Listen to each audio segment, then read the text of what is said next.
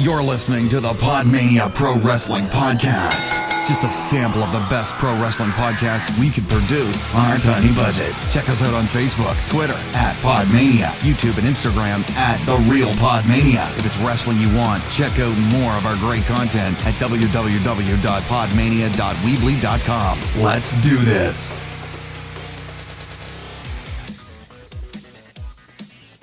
Hello, hello, hello, and welcome to another episode of the Podmania podcast. We're looking back at TakeOver Chicago 2 and Money in the Bank. We are very, very late to the party on this one. Unfortunately, I wasn't very well on Thursday. Not well enough to do the podcast anyway, but we've got lots of thoughts, lots of takes, and this way we get to talk a little bit about the fallout from Money in the Bank, which. Money in the Back? Money in the Bank? it's my hay fever, mate. Money in the Bank, which to be honest, there's been two pieces of huge news coming from the Money in the Bank fallout, but we'll get to that. Garth, how are you? Good man. Enjoying the footy, the wrestling, and the weather. It's a good time to be a man. Yes. Definitely, definitely a good time to be a man.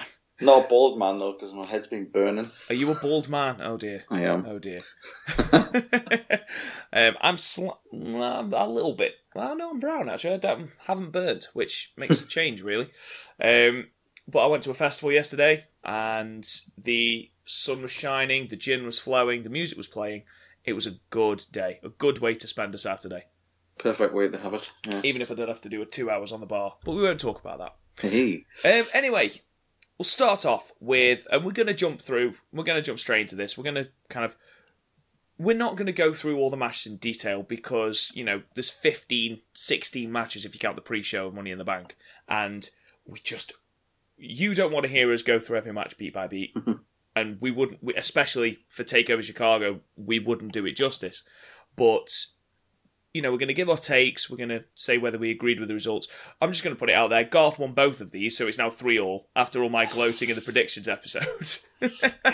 I will Get say now, though, that if we hadn't have changed the Ricochet Velveteen Dream one, just for the sake of, you know, in inverted commas, competition, we would have both been fine with NXT. But it's fine. when it comes to Extreme Rules, I'm on it. Oh god. but we started the night with the Undisputed Era, Kyle O'Reilly and Roderick Strong, um, coming down with Adam Cole, uh, taking on Oney Lorcan and Danny Birch for the NXT Tag Team Championships. Now, I don't know about you, Garth, but when this match got announced, and this was one of the first matches announced for this takeover show, I was a little bit hesitant because I know that Oney Lorcan and Danny Birch have been a tag team for, you know, not a large amount of time, but they have been together for a while. But they haven't Yeah. had a lot of TV time. And to throw them straight into a takeover against, you know, Kyle O'Reilly and Roderick Strong, who are fantastic, I was a little bit hesitant. I thought that, is this going to be as good as it was? And it surpassed my expectations tenfold.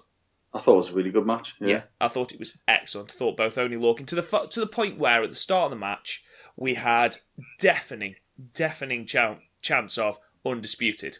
Yeah. Um, and to to for me anyway, even though the undisputed era are undoubtedly heels, it seemed like they were the faces and Oney Lorcan and Danny Birch were the heels. I was. I, I mean, I put I put my nut. Who's who's playing what role here? Because the crowd reaction would have had you think undisputed were the, the faces here. And it's you know it's that it's that bloody conversation again where we say are smart marks ruining the face heel because you know they're chanting undisputed, they're loving life because everyone loves Adam Cole, everyone loves Kyle O'Reilly, Roderick Strong is fantastic, you know, but they He's- are he's- he's- supposed to be heels. He's come on so much since joining that team. Roderick Strong, Yeah. he's an absolutely unbelievable wrestler. If you Mm-hmm. haven't seen it, you need to go and check out his work in Ring of Honor. His work in Ring of Honor is absolutely incredible. Um, the thing that did surprise me was that Adam Cole came down with the Undisputed Era. he was involved in this match, yet no title defense, and that really did well surprise me, really, especially as we had all this hoo ha about it being a brand new title at Takeover New Orleans, and then for it not to be on the show at all. Really, I mean, Uh, you look at the card and you think, yeah, well, what match are you going to get rid of? I mean, the only other match you can really get rid of is Ricochet versus Velveteen Dream, but that was a bloody awesome match, so we can't get rid of that. Um, getting back into this match, though, it was a really, really hard hitting affair. Lorcan and Birch are hard as nails. There was This one. they totally remind me of um the what do you call him who got thingy last year. Then he got a really bad injury. I can't remember the name of the bloody thingy now. The two hard hitters from NXT. What's that team called again? I mean, blind. I mean, mine's just gone blank. Think it's think it's Sunstroke. Can um, you be more specific? The guy with the handlebar mustache and the bald head. Both oh, they're tag team that just got put up last year, and then he got a bad injury. Handlebar moustache and a bald head. Yeah. Oh, Christ, what the hell are they called? Honestly, mine just won't work. Okay, I'll tell you what. We'll come Move on, to move that. we'll Anyway, come back to that. then. And uh, if we get halfway through Money in the Bank and you eventually remember who it is, um, there was one horrific spot in this, and it was when um, Birch had got Roderick Strong on his shoulders, and Lorcan had got to the top rope. Kyle O'Reilly pushed Lorcan from the Oh, top yeah. rope, and he hit the apron spine first, and the noise it made, I'm amazed he could walk. Because honestly, that sound was absolutely deafening and it echoed all the way around the arena. It was horrible. Absolutely horrible. Um, we saw on- Oney Lorcan going over the top rope, which I didn't think would ever happen. Didn't seem as his style at all. No. Um, there was a lovely moment when Lorcan had Roderick Strong in a single leg Boston Crab. Um, Kyle O'Reilly kicked Oney Lorcan in the face, or he thought Oney Lorcan to kind of gurn back at him. Um, Danny Birch then locked him, uh, Kyle O'Reilly in a crossface. Um, Kyle O'Reilly turned over, kicked Oney Lorcan in the head to break that hold, which in turn broke the Danny Birch hold, and it was just a lovely piece Yeah. of mat wrestling. It was really, really good. Everything these two teams did meshed so well. I like um, I like the Birch. He's, he's well, they kept alluding to it, but total sort of British, like a sort of William Regal style Yeah, very much. So. wrestler. Yeah, very Like, much I- so. Because I recognised him. I remember because I'm sure he was in the the British tournament where he got The UK tournament, open. he was. Yeah. He lost to Jordan Did, he have to, did he have to sort of just retire because, well, retire the match because he got his head split open or Well, something? Or it was the a other guy very got, strange, strange finish because Jordan Devlin kicked him and he split the back of his head and then he got rolled up Yeah. and he kicked out at two, but it was given as a three count. So whether it was the actual end of the match, whether Devlin was supposed to go on into the second round, I don't know. Uh. But that's what I remember Danny Birch for as well. And obviously, he was part of NXT as almost part of enhancement talent, really. Mm-hmm. Um, but it's good to see. He, I think, especially after this match, obviously the Undisputed Era eventually got the win with it was almost like a last chapter yeah, um, with Kyle O'Reilly kicking the bottom of Lorcan and then um, Roderick Strong doing an Enziguri at the same time. Um, Adam Cole got thrown out of the match, obviously, Oh, yeah. because why else would he be there? Um, but the Undisputed Era retain. Oney Lorcan and Danny Birch got a standing ovation at the end of this match yeah, I've, got that written down actually. Yeah, like, which sort of goes to show, you know, as I, as I alluded to before, at the start of the match, you were unsure over who were the faces, who were the heels. Mhm. But to be, you know, the crowd were almost apathetic yeah. towards Lorcan and Birch at the start, and then to have a standing ovation at the end just goes to show how well they did in the match and how well they was- put themselves over. It was it was the crowd on both sides sort of showing a massive appreciation for the quality of the wrestling. yeah, absolutely. Not even the, not even so much the characters. I mean, this was, I think this was 4.5 stars Meltzer's given it. Mhm. Um, which, you know, is high praise indeed. It's, you know, it's a high rating. And I think this was my second favourite match of the night. I thought it was absolutely Yeah. brilliant. It just seems to um, every every time they seem to the right notes on these tag matches. They Yeah. never seem too long and they never seem too manic at the same time. I'm not going to lie, when DIY split up, I was very, very worried about the state of the NXT tag division because we'd lost DIY, we'd lost the Revival, who were the two stalwarts of that division. That's You them. know- That's what I was thinking of as well. Who Oh, the remind- that's Revival. who they You think remind of Scott yeah. Dawson. That's who they Um, remind me of. Yeah, yeah, I can see that. No flips, just fists. I can see that kind of just approach. like an old school. Yeah, Yeah. Um, and look how well they've been used on the main roster. He says hugely sarcastically. Um, you know, you've got the authors of pain moving on. So I was sort of worried about the state of the tag division and where they go. And, you know, I didn't need to be because we've had, you know, in the two takeovers we've had, you know, New Orleans, Chicago, we've had two really, really, really good tag matches. Yeah, I think it's like it's just it shows the the type of quality they've got there. Every time they're having like such like a, a regeneration. Like people thought when Sami Zayn moved up, who's going to take that spot? And then when sort of Kevin Owens and Samoa Joe and then Double A and they all move on, and there's always somebody else. Yeah. Yeah, Um, and I mean, better in some cases. Yeah, definitely. I mean, you look at the roster now, and then of course we got introduced to NXT's newest star, which was obviously Keith Lee, which he's going to be fantastic. Um, you know, you look at the roster, you look at the depth of the roster, and they're having to put people into tag teams to get people TV time. Yeah. It's, it's a good working. time to be watching NXT. NXT. I mean, it's it's easily. I mean, I've I've said before that 205 Live is the best show, especially over the last few months. But they've put on a couple of dud shows, and NXT is consistently brilliant, consistently fantastic. So it it is the best product WWE puts out there, Definitely. and Definitely. it's their developmental. So what does that tell you? but just look who's in charge. That's Well, yeah, exactly. And you know, I'm not saying that once Triple H takes over, it's going to be a completely different thing. It's going to be better, but I'm sure there's going to be a lot of things that are different and possibly for the better. yeah, hopefully. Uh, we moved on to a match between Ricochet and the Velveteen Dream next, and one of the things that I was most looking forward to was the Velveteen Dream's attire, and. Yeah.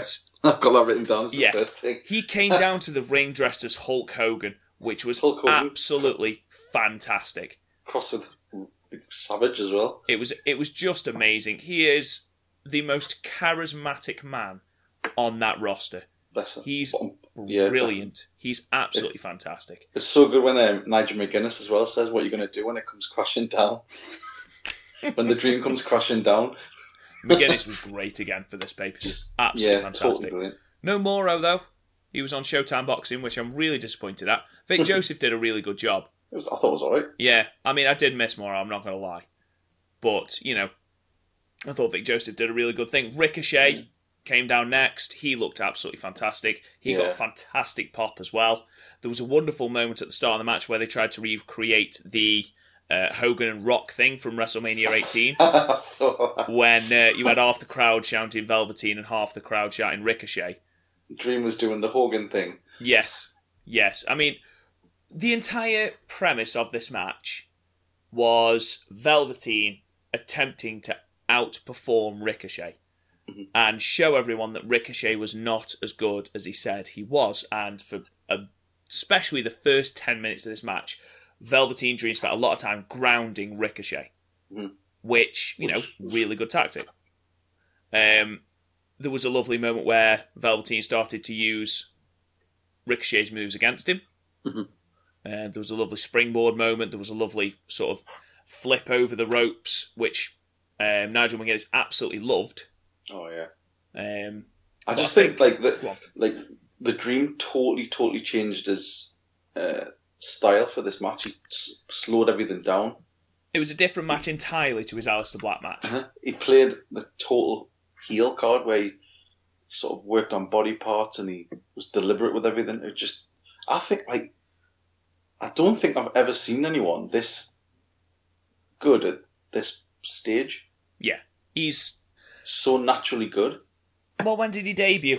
Just before the Aleister Black match, and what was the that was War Games, wasn't it? So that's November. Mhm. You know, we're in June. The rate of knots of which you know there was Velveteen Dream chance at Money in the Bank. I mean, come on.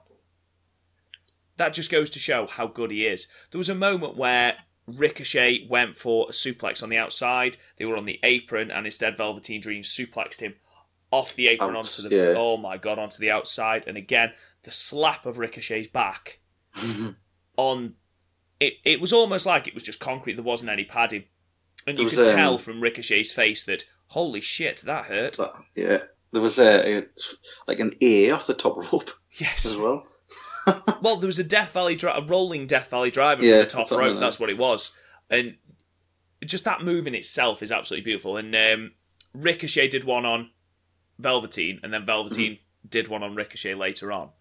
Um, there was a lovely then- moment where Ricochet was on the floor and Velveteen went up top for the purple Rainmaker. Ricochet rolled to the other side of the ring, and Ricochet and Velveteen Dream kind of went, "I can probably make that." Yeah, and yeah, attempted to make it, which, to be fair, he had to pull out of it to stop making it yeah. because he'd have made it quite easily. Um, he missed that.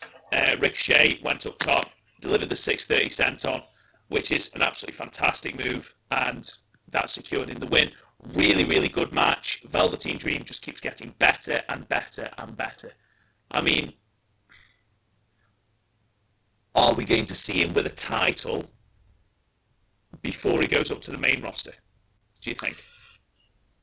I hope so. I hope they keep him. I hope so.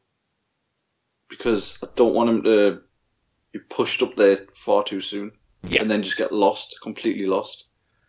I'm. Whenever I mention Velveteen Dream going up to the main roster, the first thing people say to me is, "Oh, can you imagine a tag team between him and Goldust?" And it's like, no, no, no, no. no, I can't. And do you know what? I am worried that that is what they'll do. They'll just see two very flamboyant characters, and they'll just think, "You're a tag team," Yeah, and that's not what you want, like at all, at all. But you know, this didn't get as high as the tag team match. This was given four and a quarter stars by Meltzer, and I'm not quantifying a match by Meltzer's ratings whatsoever. you know, we are human beings; we can think what we like. Um, but this was another fantastic, fantastic match. A really good match. This led into the women's championship match between the champion Shayna Baszler and Nikki Cross. This was a strange match, this. But. Nikki Cross's character work led it to being a completely different match than we've seen from Shayna Baszler. yeah. It was. Um, I thought it was alright. Again, I think like Shayna Baszler gets better with every match.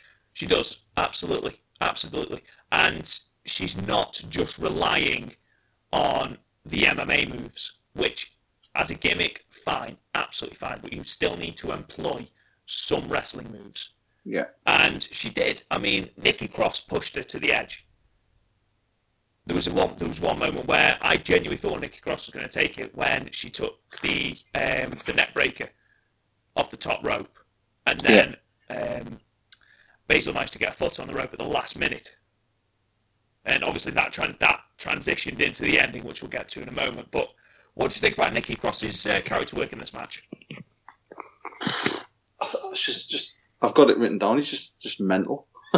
I loved it. I absolutely loved it because Shayna Baszler just it was almost legitimate confusion, especially where there was one moment where um, Nikki Cross is on her back pretending to be a cat, and Baszler goes to attack her, and just Nikki Cross just doesn't move, which is amazing. There was one point where um, Nikki Cross is standing in front of Shayna Baszler and goes, "Come on, attack me." Baszler wouldn't do it, so she turned her back and went, "Come on." Yeah, on. that's so good. And yeah. then as Baszler went to her, she jumped round and went boo, which, you know, made Shayna Baszler, it was just fantastic. Um, it really, really was. Baszler obviously constantly, constantly trying to get in the uh, Kirifuda clutch, you know, to try and get Nikki Cross to black out. We talked about the neck breaker from the top rope, sort of a draping net breaker, wasn't it, from the top rope? Yeah. Um, Baszler managed to get a foot on. As Nikki Cross then sort of tried to go and roll her up for a second attempt, Baszler reversed it, got her in the clutch, and there was a lovely moment where, to the hard cam, you've got Shayna Baszler screaming into the hard cam, and Yeah. you've got Nikki Cross smiling Mm. as she slowly blacked out, and it was fantastic. And it just sets absolutely brilliant. It just sets up for like another match straight away. Yeah, absolutely. And she just blacked out. They didn't make a tap out, which was brilliant. And Shayna Baszler retains, which is the correct result. I absolutely think that's what should have happened. Yeah, yeah, definitely. Um, not much to say really about the match apart from that. Dave Meltzer give it two and a quarter stars. It's nah, I mean, it was more. It, it wasn't sort of a standout match, but it character-wise, it was excellent. Yeah, absolutely. And again, ladies and gentlemen, please don't think that we are basing all our thoughts on Dave Meltzer's um, star ratings. It's just that leaving it a week after the pay per view, we do get these things that we can use. And obviously, Dave Meltzer released his um, his star ratings three days ago, so it was just it's easy, it's interesting to see what other people thought. I mean, I I personally thought this was a better match than two and a quarter stars. I thought, Yeah. yes, it wasn't a world beater, and yes, it's not going to be one we're going to be talking about in a couple of weeks' time. But the character work from Nikki Cross and the way that Shayna Baszler is improving in the ring, and it was a solid match. There was no botches. Mm-hmm. I thought this was a decent match. Yeah, it was good. It was. I mean, it was probably on par with anything sort of WWE are putting out. Yeah, absolutely, absolutely, wa- I agree. It wasn't like they dropped quality. It's just because of the matches that this was sort of in contention with. Yeah, no, I agree with that. I agree with that.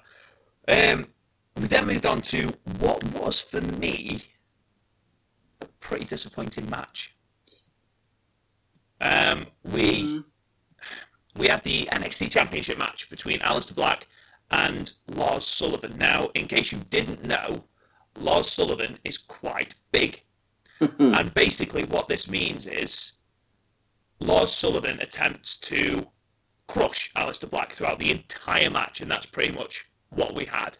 With Aleister Black then attempting to sort of weather the storm. There was a lot of knees, a lot of suplexes, a lot of body slams from Lars Sullivan, but there wasn't a moment really where I thought, "Holy shit, this is amazing!" It was very Yeah. much an almost, almost a by the numbers match. I think it was. Um, I mean, I've got like the the opening video and everything like that was really good because it sort of made it made Lars look like such a monster, Yeah, and and that he sort of he had everything to answer everything that Aleister Black could throw at him. Yeah, which was obviously, especially right at the very, very start, when we talked about catching the black mass and then he caught another one. You Yeah. know, it was almost a, you know, how are you going to stop Lars Sullivan when this is your only weapon? Um, I just thought I don't know. I thought this. I mean, this has always been my criticism so far of Aleister Black. He only seems to really have one style and one sort of like tempo. yeah, You know what I mean? It, it's it's I don't know. He's not a wrestling wrestler, is he? He's a he's a striker. Yeah.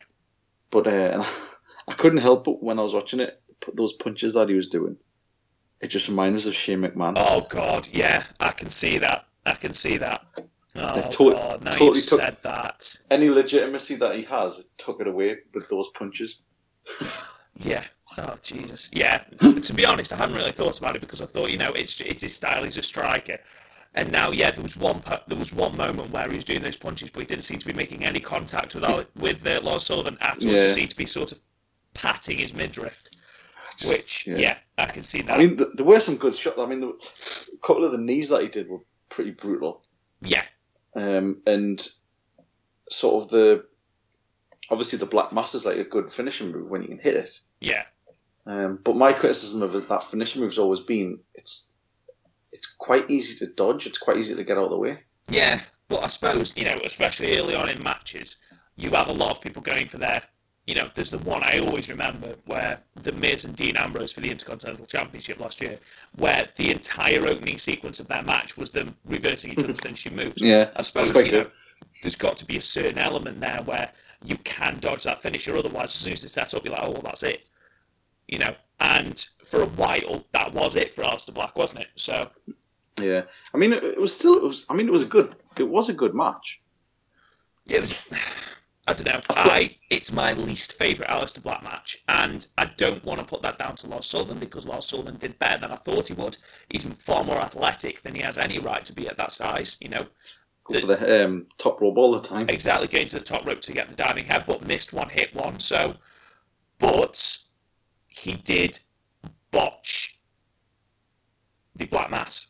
Yeah, I mean, the first one, and you know, the NXT audience in their infinite wisdom did not miss it. They did start chanting, "You fucked up." yeah. I mean, even McGuinness picked up, but he did say, "Oh, he, he didn't catch it. He didn't catch it." So which is where a good commentary team really, really helps. yeah, Um, he did it the second one because this was a good moment in the match. Uh, Black had hit, well, I say hit. you know, in inverted commas, the first Black Mass, and um, Sullivan got to his knees and said, "Come on!" Yeah. You know, really yelled at him. So Black hit him with another one. That sounded like it properly connected. yeah. But, um, and it was it was good the fact it took two to put him down as well. Yeah, exactly. It's like whenever Braun Strowman faces Roman Reigns, it takes one spear for him to put him mm-hmm. down. It's like, for fuck's sake, come on.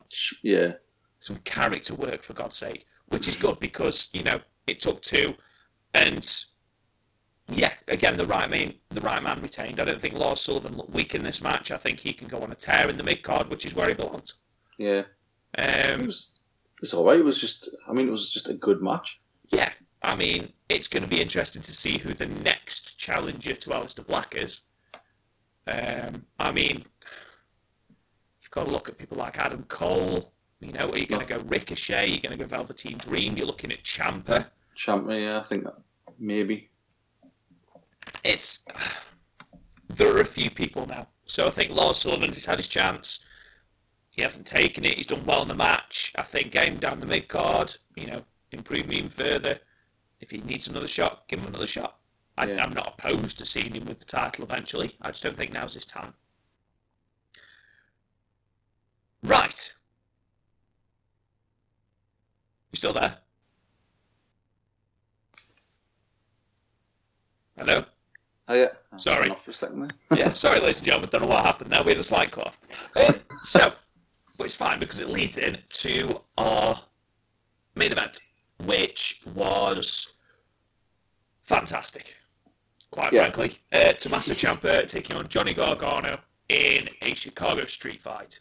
Um, this was brutal from the very off. This was. Yeah. Um, my theory of Candice LeRae getting involved was instantly, instantly shot down. Whereas Johnny Gargano was walking down to the arena dressed as Captain America, by the way.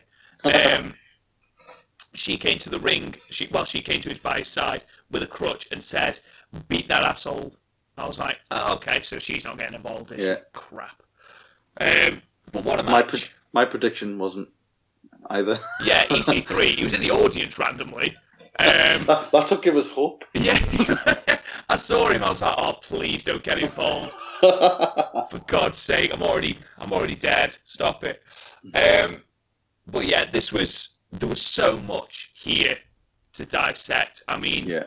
everything from Gargano absolutely taking Ciampa apart at the start, that proper rush of blood at the start. Yeah. Um, you know, doing the crossbody, they went straight into the audience. Gargano did the crossbody from the top. Um, you know, That- you've got the- all that stuff with the stairs Stop, and the, the chair, stop sign is stop sign inside the poster. the stop sign inside the poster, Johnny Gargano's poster, which was brilliant. So good. And the, the I don't know if you noticed, but there was a guy in the crowd, and he was shouting, "You're the devil, Ciampa!" Yes, how could I? How could I miss that?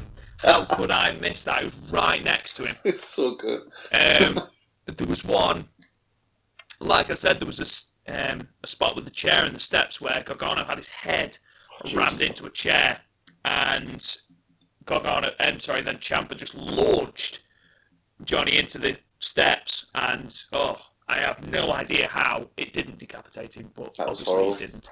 It was horrible.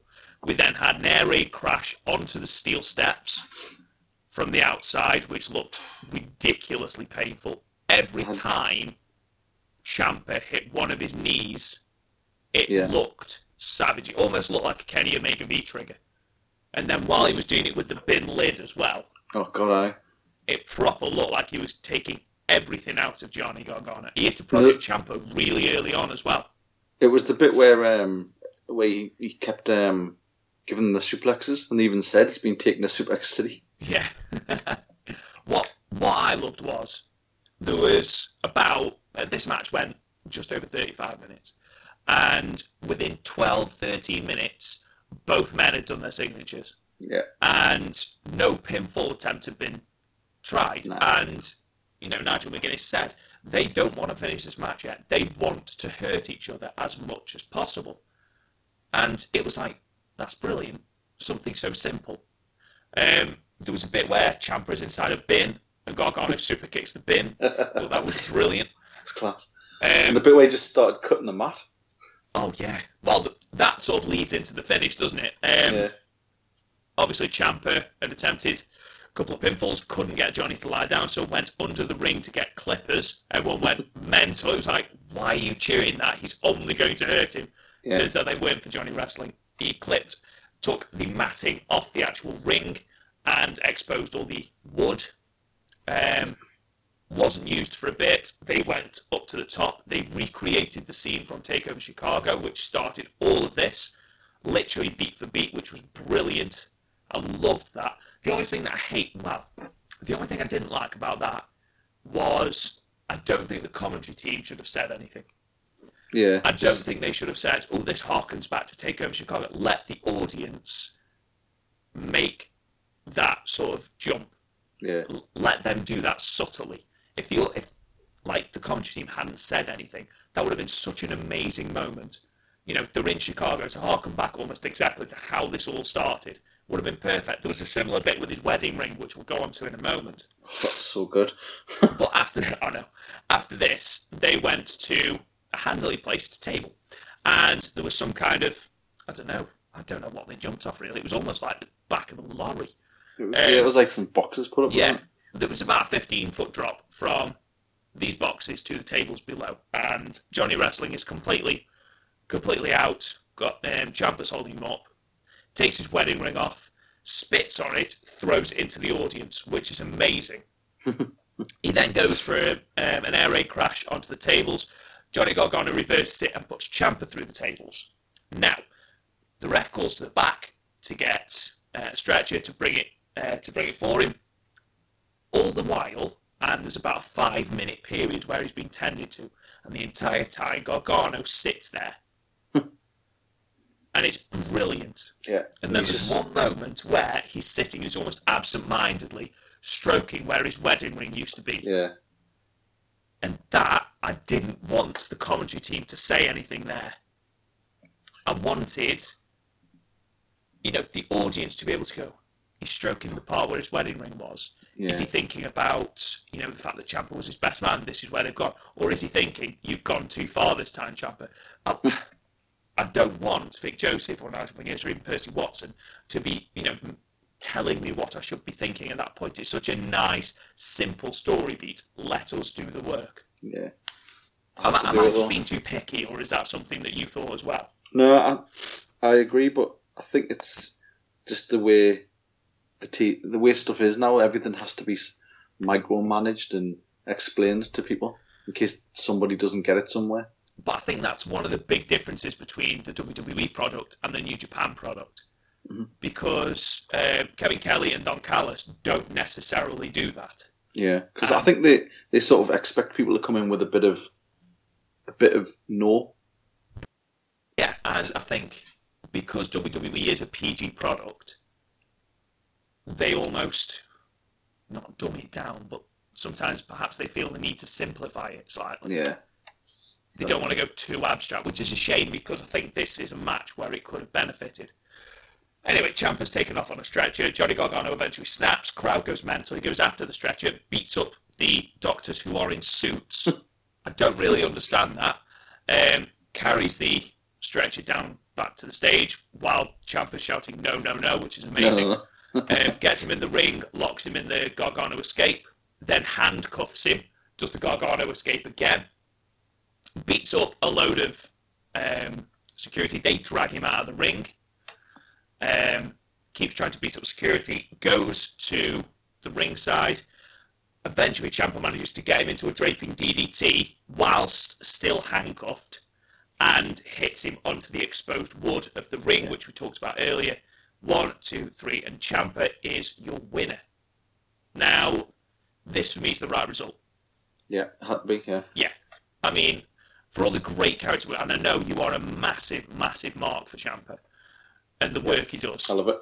Yeah, and I must admit, there was one bit after um, Ciampa really early on had hurt Johnny Gargano when he was lying on the outside, and Ciampa was lying in the ring with his head in his hands, just watching Johnny. It was just beautiful. It was so simple. It just it, it was awesome.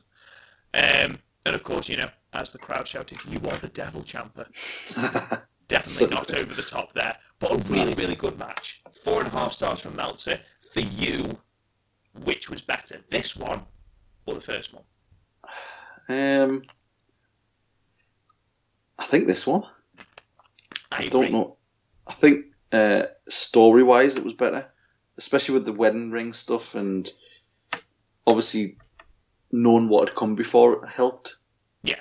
But you had all the stuff like you say, like obviously Gargano had planted that sign in the crowd, knowing that they were going to go there.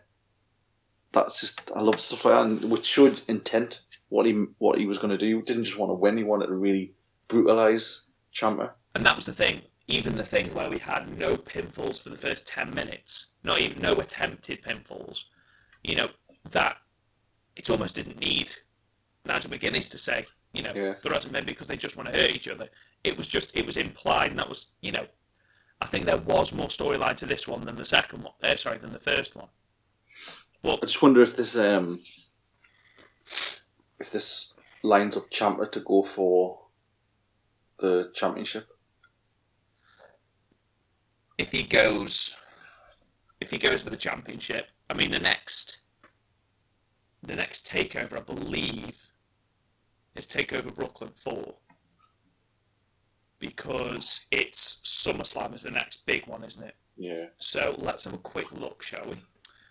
So I just think I think it's gonna be I think maybe the story will be Champ is just no, we're done and Gargano's still sort of kind of chasing him Yeah, and Ciampa's just like no, we're done.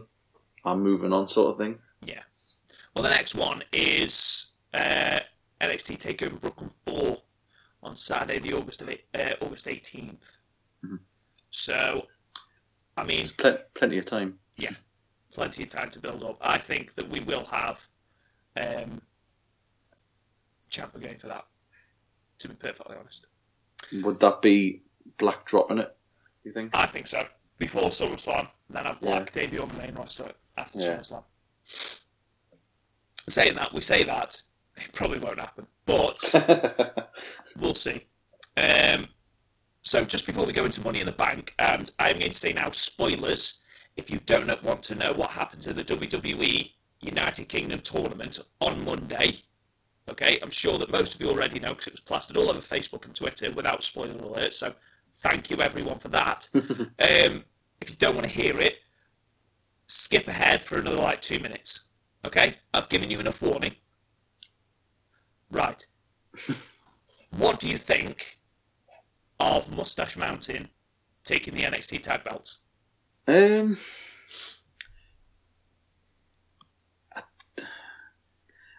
to be honest, I just I was shocked, but I just thought, why? There's no, there's been no build. There's been no reason. Um, I'm guessing they're going to now be on NXT, I'm hoping Probably. so. but um, I don't know. I just I don't know that. Why do it there? Well, for me, there's been a feud brewing between Pete Dunne and the Undisputed Era. Mhm. He enlisted the help of uh, Mustache Mountain, who, of course, on the British indie scene are British strong style. Yeah, and that will then, I assume, be the basis of a feud between obviously Kyle O'Reilly and Roderick Strong, and when he comes back, Bobby Fish, and then Tyler Bate and Trent Seven, and then you've got the feud between Pete Dunne and um, Adam Cole. So, So does that mean does that mean Pete Dunne's now face? Or is he Um, just a sort of I think by default that means that, yeah? but yeah, Oh, who well. knows? Who knows? We'll look at uh, It Money in was the in, Bank I mean, anyway. I mean, it was interesting. So Yeah, it- definitely. It sort of, sort of, it put a bit of a spotlight on it. So it was good. And I think as well we'll get a bit of context once the actual show comes out tomorrow. Yeah, because obviously what's- the entire thing has been filmed now and we will get it not live but a recorded version of it on the network at least yeah. So we move on to money in the bank which was on sunday night um, the pre-show result which is as everyone expected the bludgeon brothers retained their smackdown tag team championships against luke gallows and karl anderson though it should be noted that the club actually pushed the bludgeon brothers further than they've been pushed yet So, I didn't even see it. you, well, you didn't miss much, to be perfectly honest. but you know, the club had a decent showing, which is more than they've had in God knows how long. um, so we open the show, which is what I thought we'd open with, just to hear the entire crowd shouting yes. We had Daniel Bryan taking on Big Cass. Um, this was better than their match at Backlash. Far better than their match at Backlash, but saying that, that's more of an indictment of how shit their match was at Backlash than how good this one was. It was a lot less clunky, this one. I thought they worked a lot better together, this one. And it, it was just altogether a better match. Yeah, it was. It was a it was just an average, decent match. The problem is there was no reason to care. No, really. There was no build. There was no story really, and I know this is probably going to piss off a lot of people, but I just really don't care about Daniel Bryan. there's no. There's just no. I don't care that he's in this feud with Big Cass. I think I mean, that's the him, problem. Him getting the win means absolutely nothing. No, that's the problem for me. It's not that I don't care about Daniel Bryan. It's because I don't care about the feud. Yeah, and there's, the, I mean, WWE have given no reason for us to, for anyone to really sort of care the who wins. The first moment that Daniel Bryan starts or reignites his feud with The Miz, mm-hmm. then you will care, and I can That's guarantee what, yeah.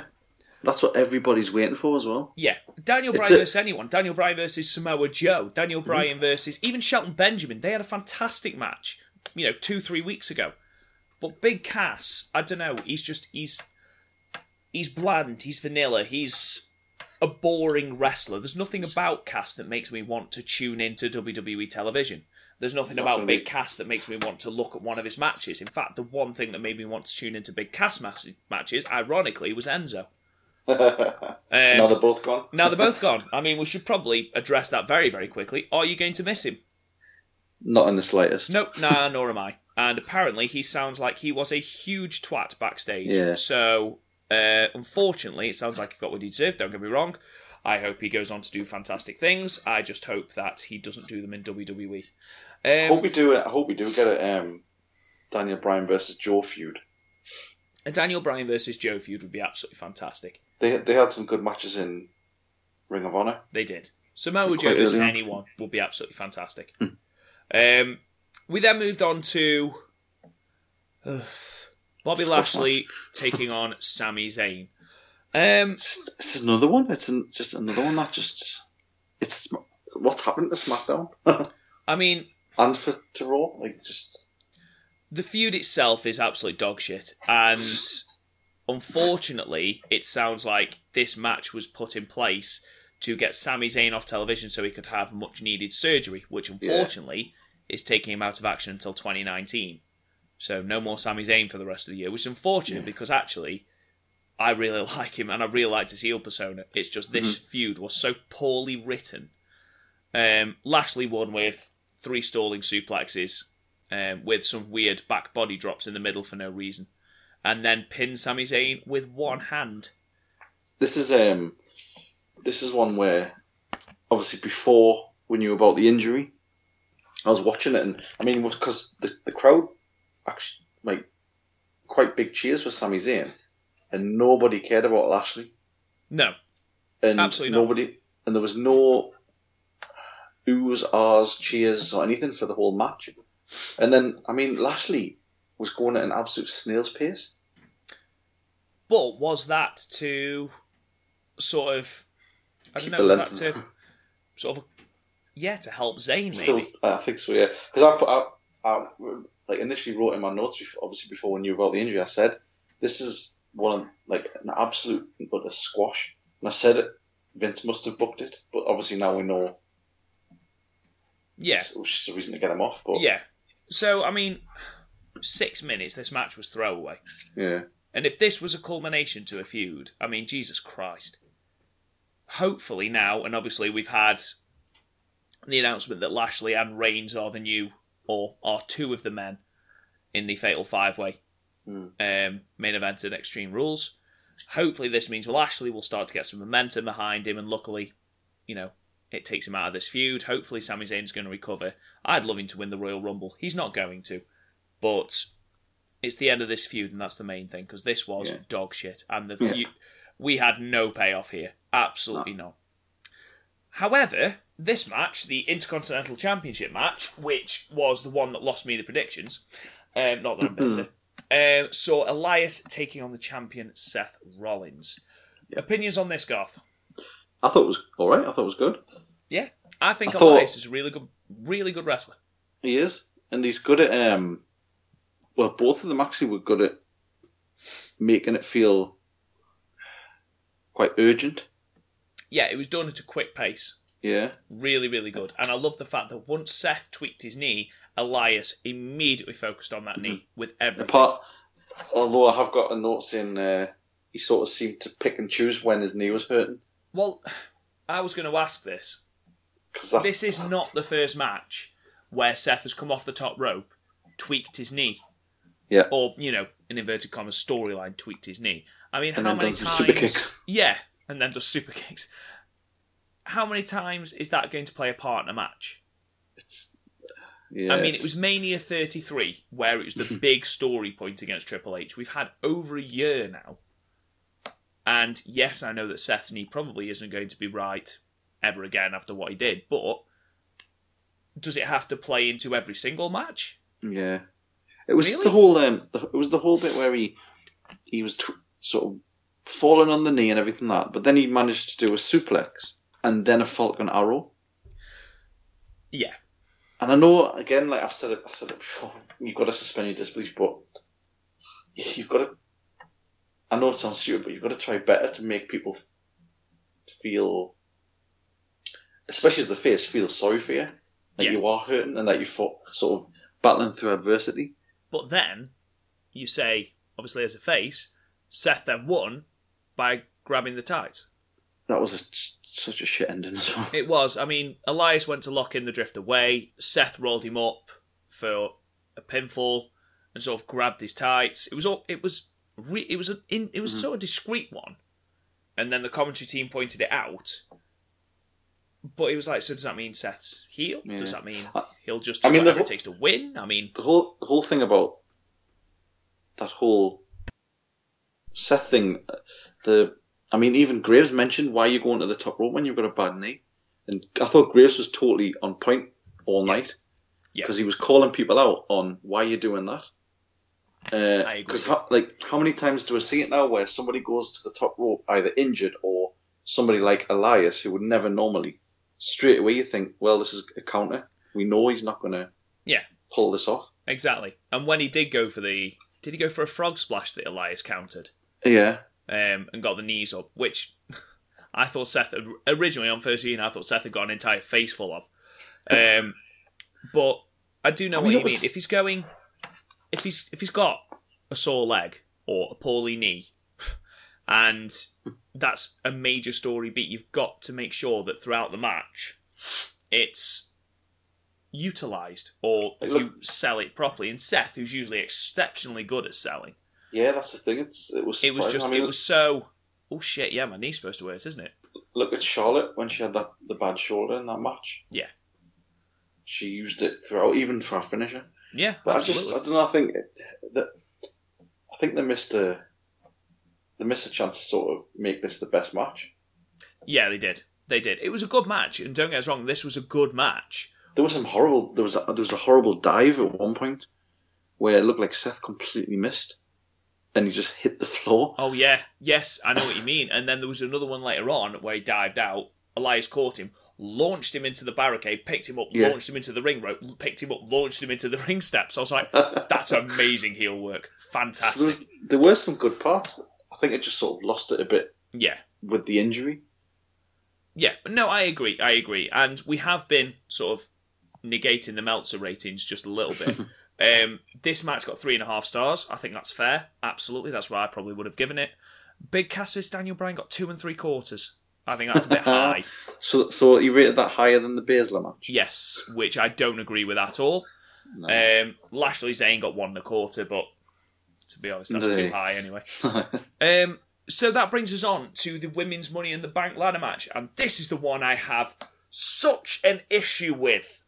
oh, I have such I basically ladies and gentlemen, I text Garth saying about how I hated the woman's Money in the Bank ladder match and I hated the outcome of a couple of the matches. This is the first one I hated the outcome of because for me, and we're going to jump straight to the end, why the fuck does Alexa Bliss need the briefcase? Of all the women in that match, she was the one who didn't need it. Literally, Yeah. anyone else. I've got I've got loads of notes where I've blatantly wrote these in in anger. Well, for me, what annoyed me to start off with was the fact that every woman in this match took serious bumps. Whether Yeah. it be on ladders, on the outside, you know, you got um, Ember Moon crossbodying Sasha Banks onto a ladder. You'd got Naomi jumping over a ladder, being hit in the face with a ladder. That was You that was got good. um, Charlotte spearing Ember Moon into a ladder. you know, all these people. And genuinely, Alexa Bliss is missing for 60 70% of this match. Yeah, I've And got I'm that sorry, that's fine if you want to be a chicken shit heel. That's fine. But that isn't chicken shit heel. That's just annoying. Yeah. It seems to be a sort of trend now with these matches where people just go missing. Completely miss, like, with no reason, without even having been sort of beaten down, they go missing. I just, I. I didn't I've I've got, so nothing many- against Alexa Bliss. I really like Alexa Bliss. I think she's excellent on the microphone. I think she's improved exponentially in the ring. But for me, she was the one person I'd have preferred Lana to have won the briefcase than bloody Alexa Bliss. She spent so oh, long Oh, God, atop the women's division on Raw, and you had a chance here to make a story with Natalya and Ronda Rousey Yeah. and Nia Jax, and then you just put Alexa Bliss back as champion. So we've just gone full circle from Mania. It makes no sense whatsoever. And I understand, you know, later on in the night, again, spoilers, you know, you didn't want Ronda Rousey or Nia Jax to lose. Fine, but don't tell me that Alexa Bliss, who was the heel in the feud with Nia Jax about the bullying thing, you know, why is she then getting one over on Nia Jax again when we've had that feud finished? And it makes physically no sense. There if is they're gonna do if they're gonna do it for the Nia Jax style sort of conniving heel, Sasha Banks can do that. literally anyone could have done that. It's just it made no sense for it to be Alexa Bliss. What worries me is when you look at someone like Charlotte Flair, where's she now? She's not got a money in the bank. She's not got a title shot. She's not. She's just sort of middling around. If it She's leads the- into a feud with Becky, I'm fine. Yeah, because they had a couple of good sort of, sort of one, uh, back and forth. That There's was some quite good. excellent back and forths, yeah. And this was a really, really good match. I've got. I mean, my sort of thing is I've got it down as a good match, but so many stupid parts. There was one part where, and I know you've got you've got things about this. There was a part in the women's match where Sasha Banks comes off a ladder, someone's pushing the ladder, and Natalya and Charlotte are waiting for her at the Yeah. bottom, and they've been there for a while. and um, for Sasha to do the double knees on Natalya and Charlotte, which was a really good spot and a really good idea. But the fact that the two women had been waiting there for her to do it for what seemed Yeah. like about an hour and a half ruined it for me slightly. I just got. I don't know. I've got so many. There's a bit where it's like. There's a bit where, um, was it Charlotte was on. Charlotte's on the ladder. Natalya grabs her in a powerbomb position, and there's a ladder in the corner. And I thought, yes, she's going to do it. She picked her up, walked around the ladder, and then slammed her on the mat. I thought, why would you do that if you want to win this match? You smash into the like the turnbuckle or whatever, get up the ladder. And honestly, I can't. I'm, s- I, I can't take Lana seriously. Her She Russian accent's gone completely now, hasn't it? She, her, everything about her just reminds me of the divas. She couldn't even barely lift the ladder in this match. Yeah. She's really struggled, and I'm sorry, but she needs to go back just down to Valiant and learn to wrestle because she was dog shit. I mean, she's never professed to be the greatest wrestler, has I mean, she? And she- I think she she rode the coattails of being in a match with far better women. Shook a bump, and she took some pretty bad sort of She smashes did. on the Yeah. ladders, but I don't know. There's just so much.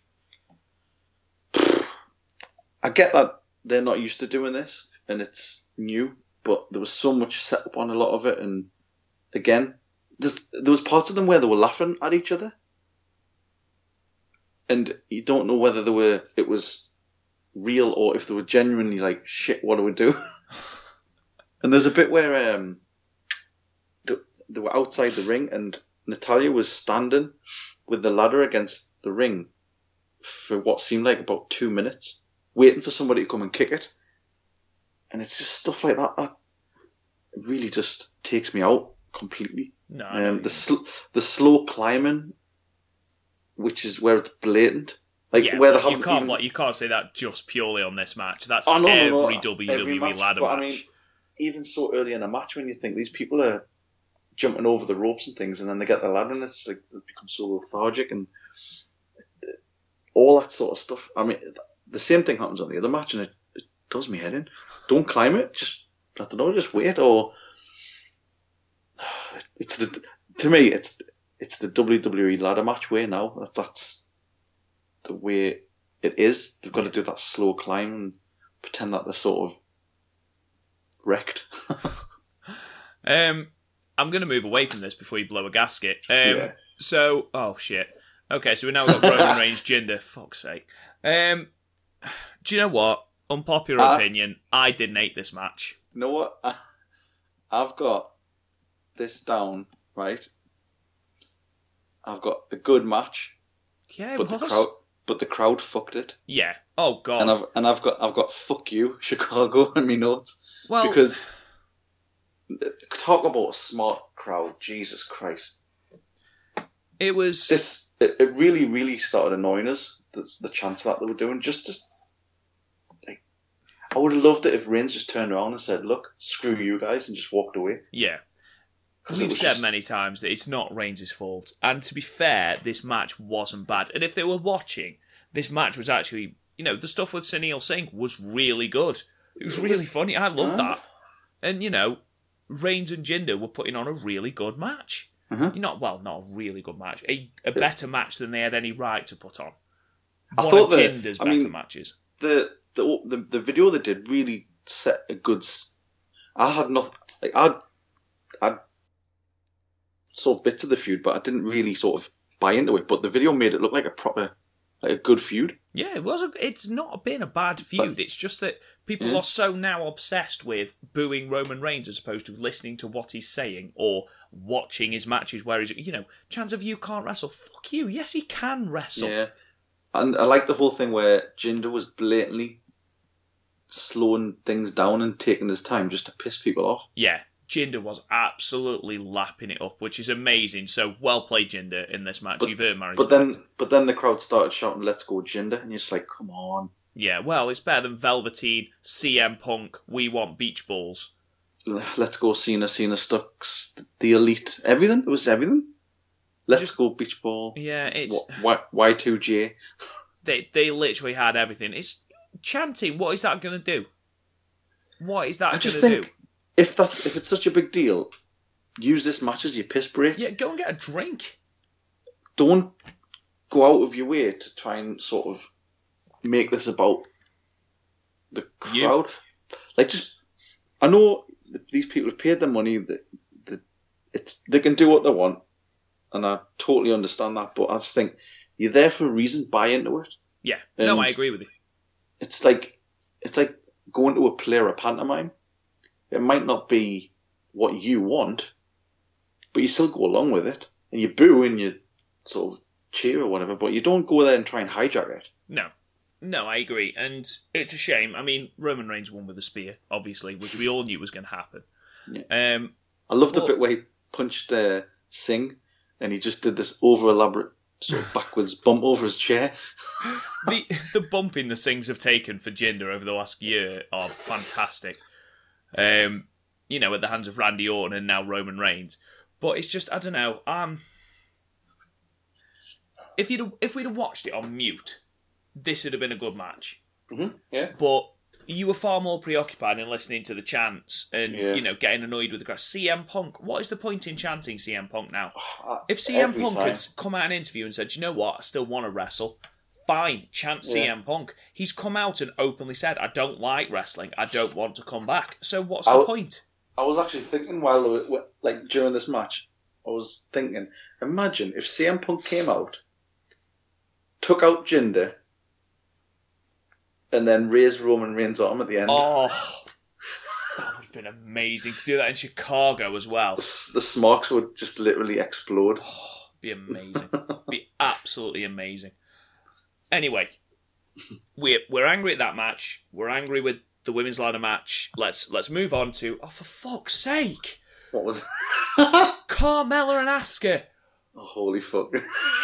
Oh, now we're gonna need a, we're gonna need um, parental advisory on this one. fuck me. Now, I'm going to make this short and sweet because I do not want to talk about this match.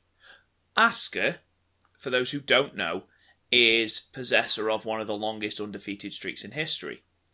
And she was beaten by Charlotte at WrestleMania. The streak ended. Yeah, Fine. enough. I agree with that. Carmella, Carmella, the valet of Enzo and Cass, beat her clean. She beat Asuka Yeah. clean because of James Ellsworth coming back in a in an Asuka mask, which Asuka sold as though she'd just seen The Exorcist. I know it was like It was the longest, longest sort of delayed reaction I've ever seen. to be fair, Ellsworth's faces were class. Like Ellsworth is Uh, brilliant, but I popped hard for that. the entire really thing did. was just so contrived and so much bullshit. I've just got notice I haven't really got many notes for this. Like I just said, it's like a drab. It's drab. Asuka should be up against much better people than this. And Asuka Carmella's should be champion. The fact that she has been in the company, been in the main roster for what? Almost a year, and she hasn't won the title is bollocks. I can't believe Carmella kept that title as well. And Just- fine, you know, yes, she's supposed to. Is she even supposed to be a heel? Is she a heel? I think she's I a have heel. no idea. I think I think so. But But, then I'm when just- it, but, but then when you bring Ellsworth in, it immediately puts it more of a face. I Because don't know. It just it wound me up this I just, I just put this. I just put match was garbage, but Ellsworth was good. So yeah, and it was just I, I just hate Carmella's character. the fact that he swerved us all. Yeah, supposedly being in India, prick. Um, yeah, so Carmella won. Asuka got distracted by James Ellsworth, who was dressed as Asuka and looked really hilarious. Carmella won with a kick to the head and rolled her up for the victory. And fuck's sake, um, Lord knows who's going to be the new number one contender for Carmella. Hopefully, Asuka at Extreme Rules, and hopefully she absolutely eviscerates James Ellsworth. Um. Anyway, we come now to the match that everyone was praying was going to be good. We had AJ Styles taking on Shinsuke Nakamura in a last man standing match for the WWE Championship. And for me, this is the best match we've had between these two. Yeah, that, this is my match of the night as well. Yeah, without a shadow of a doubt, this was a really, really good match. And, you know, we've been built up to be knocked down so many times when it's come to these two that I'm really happy they put on a great match. And they were brutally hard on each other as well, They were. They all the way through. properly, properly hit each other. I mean, with the chairs, with you know, the for every phenomenal forearm that Styles hit Nakamura with, it just it looked and felt like he was just proper jawing him. Yeah, And there was I a lovely bit where Styles went for a phenomenal forearm. Styles Nakamura just had a chair and smacked him in the face with it, which was really funny. yeah. Just the bit where he knocked him from the corner ropes, and he hit the ropes and then hit the mat. Yeah, Just a lot of that where it was just sort of, it, you could tell it. It was just so. What's the word? Unpretty. unpretty. Yeah, just just brutal. Just doing everything they could to hurt each other. Yeah, I mean the No. Styles clash off the steps. Yeah, that was class. But did you see how close Shinsuke's head was to the edge of the steps? Yeah, yeah. Jesus Christ! There was a bit. There was a bit where um, he did the sort of jump on off the barricade, and Styles just missed the corner of the announce desk as well. Oh God! There was Um, the, there was a lovely bit where he did um, where Shinsuke had got Styles on the table, and as he was taking the tops off the other tables, the swagger was incredible. It was a proper like Michael Jackson swagger. So good. Took all the tops off the tables and then hit him with a Kinshasa, which was Ran brilliant. across all the tables. yeah, across all the tables, which was just brilliant. There's a bit where he. I love that bit where he puts his sort of foot in his face and then just does the shake. Yeah, the uh, the good doing it on the vibrations. Yeah, and he's doing it on the steps. I mean, ev- everything they did was brilliant, and it seems that finally they've, you know, they've been basically said, right, just go at each other. Um, Yeah. You know, everything that Shinsuke threw at AJ, AJ kept getting back up, using the ring ropes to get up, using the tables to get up, and eventually Shinsuke just lost it, and it sort of. Sort of played against him because obviously then AJ Styles hit Shinsuke with the um, Styles Clash off the steps. Um, Shinsuke eventually got up and did the come on, to which AJ just bunted him in the bollocks, which was really funny.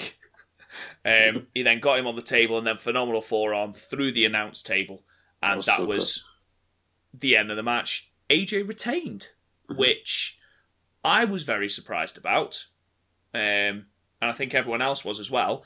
It casts a lot of doubt as to where Shinsuke is going next, though. Again, because we've kept this, you know, we've kept this in the in the bank. You know, ha pun.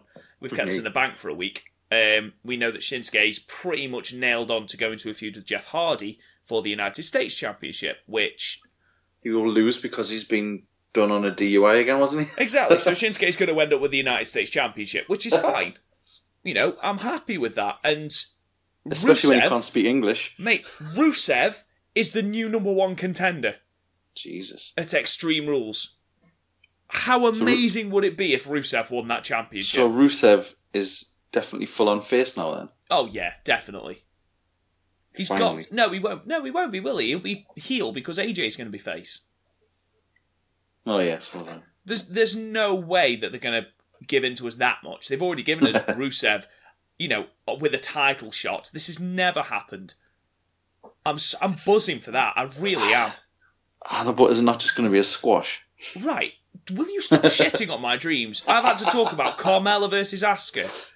Okay? I'm just, I'm just not. Just I'm not going to buy into it. that. Uh, I'm not going to get hyped. Not, not you yet. need to stay hyped. Um, oh God, Mojo Rawley. Oh. Um, anyway, Stop so it.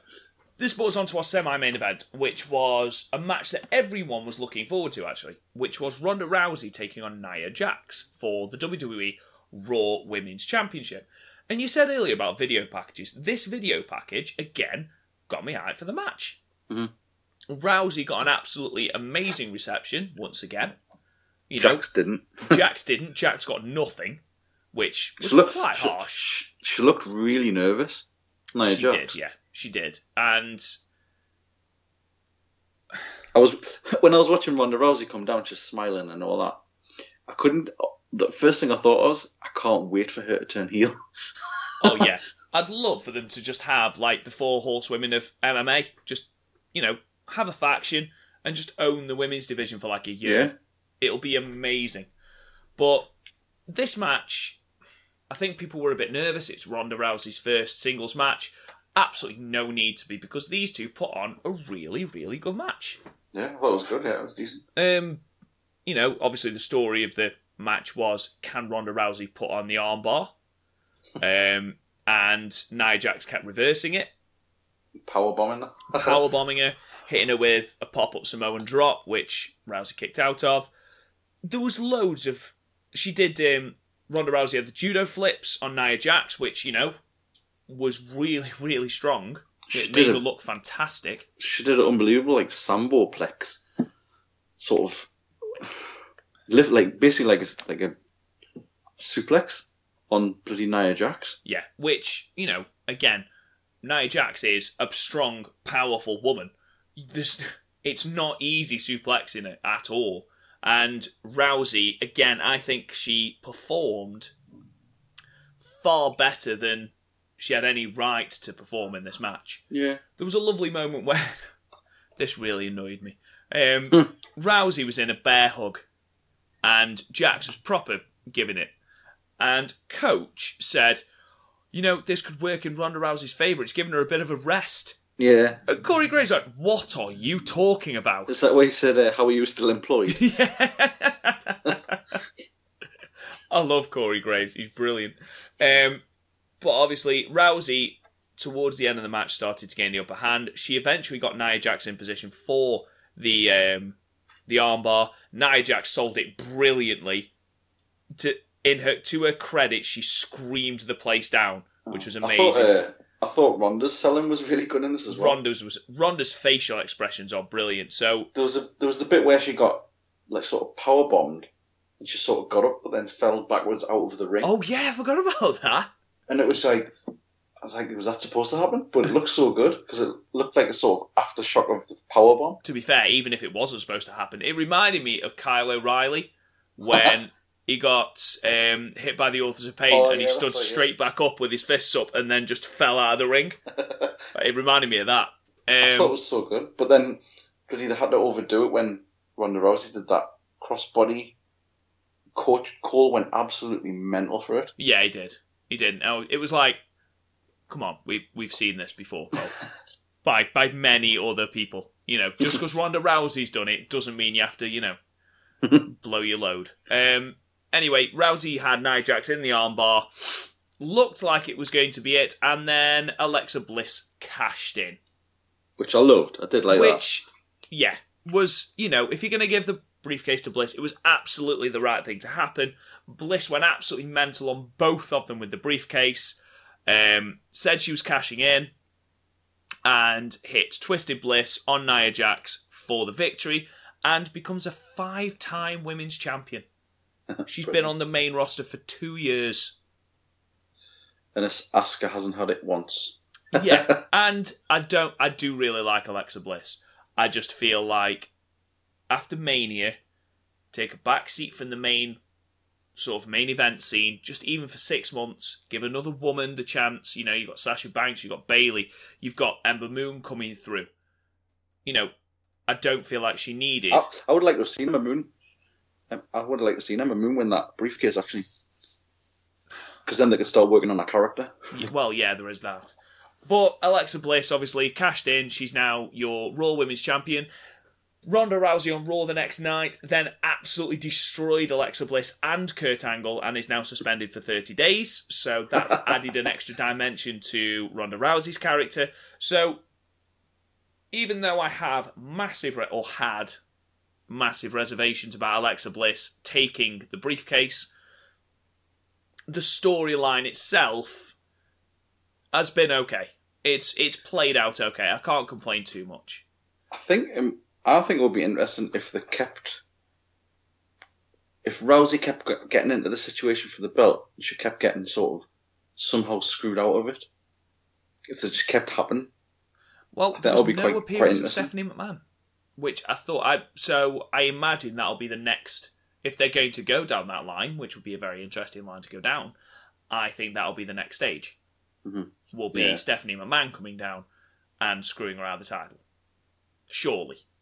I think it would be good because she could then get this whole sort of she could have the the Bret Hart chip on your shoulder thing. Yes, I agree. I agree. Um, and then we moved on to the main event, which was ironically the Money in the Bank ladder match for the World Championship, which hmm. it was like outperforming. You know, considering Yeah. the WWE Championship was halfway down the card and the Universal Championship wasn't on the card. So hmm. we had the ladder match between The Miz, Samoa Joe, Rusev, Kevin Owens, Finn Balor, Bobby Roode, Braun Strowman, and one member of the New Day who we were all convinced would be Big E, and was Kofi Kingston. Kofi, Which, to be honest, looking back on it, we should have thought it's a high flying match. Of course, Yeah. it's going to be Kofi Kingston. I just thought they would have had Big E as a sort of go off for um, Braun, but But I suppose you've got Samoa Joe for that. And there was a lovely bit between Braun and Samoa Joe. Where on the next to the big ladder. Yeah. Where, you know, they didn't look. Where Joe didn't look weak, now did Braun, so, you know. But Joe did that sort of flying elbow, didn't he? And Oh, that was amazing. then he shouted at um, "Get your ass up there, Owens." Kevin Owens, yeah. Oh, that, I will. We will talk about that. Actually, they were all on the outside, and Braun was destroying someone. I can't remember who it was. And Samoa Joe flung himself suicide dive out of the ring and just hit him with a forearm, and it just looked amazing. It was picture perfect. It was incredible. The match started though, and for all Kevin Owens over the past couple of weeks saying we need to team up on Braun, they all did eventually team up on Braun, battered him up the ramp towards the stage, buried him in ladders.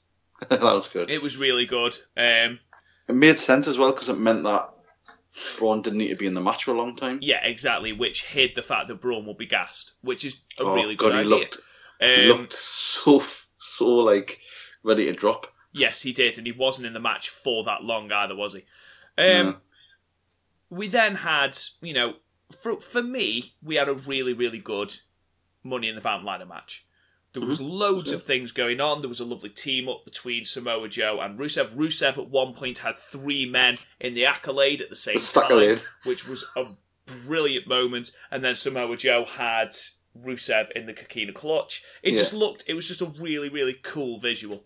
You Just loved it how um how Corey Graves called it the Staccolade. the Staccolade. Oh, fair play. Wordplay. Absolutely love it. We had Finn Balor going off the top of a ladder onto Bobby Roode, giving him the coup de grace, which looked like it legitimately hurt. Ah. Yeah. We had And Rusev legit- going mental with Machka kicks. Oh, fantastic. I legit thought Miz was going to win it at one point as well. There was no one around there. Miz for ages when he was up there. Then he had And to he had his- make it look like he was Yeah. Um, but Rusev Rusev versus Joe, yeah, that was good. yeah, to be honest, this entire setup I thought worked. It's a bit Um, where um Braun sort of just bulldozed through the ladder, Oh, that was amazing. snapped it in half. Finn Balor decides that he is now Billy Big Bollocks. He goes up to the stage, picks up a bigger ladder, which of course awakens Braun. Um, Braun then destroys grabs it. everyone. Absolutely pelts it down the ramp where I think it's Bobby Roode and is it Kofi or is it Miz? It's uh, There's it's it's two people anyway. I know Bobby's it's not Kofi. Yeah, it's not Kofi because he's. I think he picked him up before and slams him. Oh yeah. Um, and just literally bulldozes through the middle of a ladder, which bends and sends the two men flying. Um, there's a horrible bit where Braun is up on the stage and body slams Kofi onto a ladder. Yeah, And I don't know whether it's just because it looks lazy or whether it's because, you know, he slipped or it just looked really sloppy. And the way Yeah. Kofi lands the small of his back Like on the ladder, on the corner of the ladder. yeah, it looked very, very sore. I don't um, think. I, th- I thought. I thought Bobby Roode didn't really get much out of this. Bobby Roode was a pretty much a non-entity throughout, wasn't he? Yeah, He didn't hit any glorious DDTs. Um, it was very, yeah. It just, I don't know. To be honest, I was surprised that he was given the chance in this match anyway. Um, but you know, I suppose there's got to be someone who takes all the beatings. Um, you had Kevin Owens going off the top of yeah, we had, um, yeah, we had Samoa Joe and Rusev taking Braun Strowman up to the top. They placed him on a ladder after beating him up a minute. Uh, sorry, on a table, uh, beating him up, and then Samoa Joe yells at Kevin Owens to get his ass up the ladder. It's like a 15 foot ladder as well. It's massive. uh, Owens ascends to the top.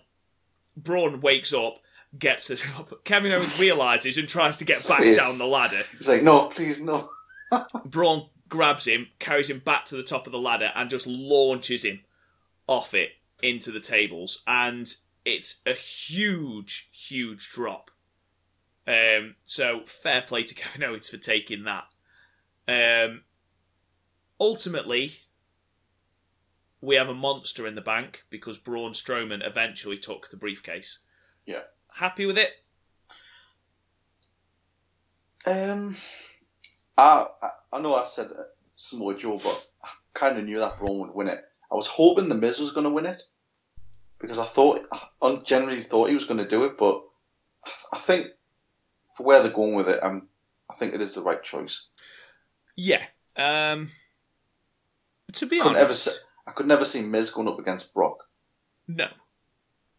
I mean, you look at that, the only person I could see not winning that ladder match was Roode. Yeah, Um, because you've got Balor, Owens, Bobby Roode, and Braun, who had, you know, who would have taken on Brock. You've got Miz, Samoa Joe, Rusev, and a member of the New Day who would take on AJ, and definitely all four from SmackDown. I could see taking on AJ, and again, I'd love to see Owens versus Brock. I'd love to see Finn versus Brock. Bobby Roode isn't there yet. Nah. They've not done enough with him since he's been on the main roster. They fucked him up on SmackDown by making him a face. So I think he Uh, needs some more time. He needs to turn heel. He needs to do what he did in NXT before they even put him anywhere near the title picture. Yeah, I just worry that he hasn't got much time left. Yes, I also agree with that. And it's slightly concerning, especially after his fantastic run in TNA and his fantastic run in NXT because he was Yeah. brilliant in NXT for the short time he was there. Um, so yeah, that was Money in the Bank, and it was far better than last year because last year was absolute tripe. Um, this year, yes, it had some weird shit moments. The Lashley Zayn match, Carmella beating Asuka. To me, the nonsensical winner of the women's ladder match, but we had some really, really good matches. We had AJ Styles versus Shinsuke breaking their duck of shit matches. Ronda Rousey versus Nia Jax was a really good match. Alexa Bliss cashing in. We saw the cash in, which again we both liked, even though I wasn't a fan of Alexa Bliss ca- winning it to start off with. And the men's ladder match was really fun. So overall, I think this was a decent pay per view. Yeah, that's good. It was, Um, it's the best main event pay per view they've put on in a while. Uh, main event, main roster pay per view they've put on in a while. yeah, Um, came before? well, yeah, Backlash didn't exactly set the bar very high, did it? but yes, there it is Money in the Bank 2018 and NXT TakeOver Chicago 2.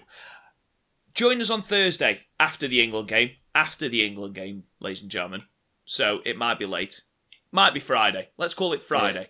Um, where we will be reviewing a new retro pay per view uh, podcast. It seems like ages and ages ago since Garth chose his. He chose Slammiversary from 2006. Uh, we will be reviewing that this week. But in the meantime, let us know what you thought of Money in the Bank 2018. Let us know what you thought about NXT TakeOver Chicago 2. Talk to us about the Dave Meltzer ratings, whether you preferred this incarnation of Gargano and Ciampa or the previous one. Uh, you can find us on iTunes, Castbox, all good podcasting apps. If you fancy it, you can follow me on Twitter at, at RealRobGoodwin. Where can they find you, Garth? Uh, at Drummer Jackson. And we will talk to you guys again soon. Yeah, take it easy.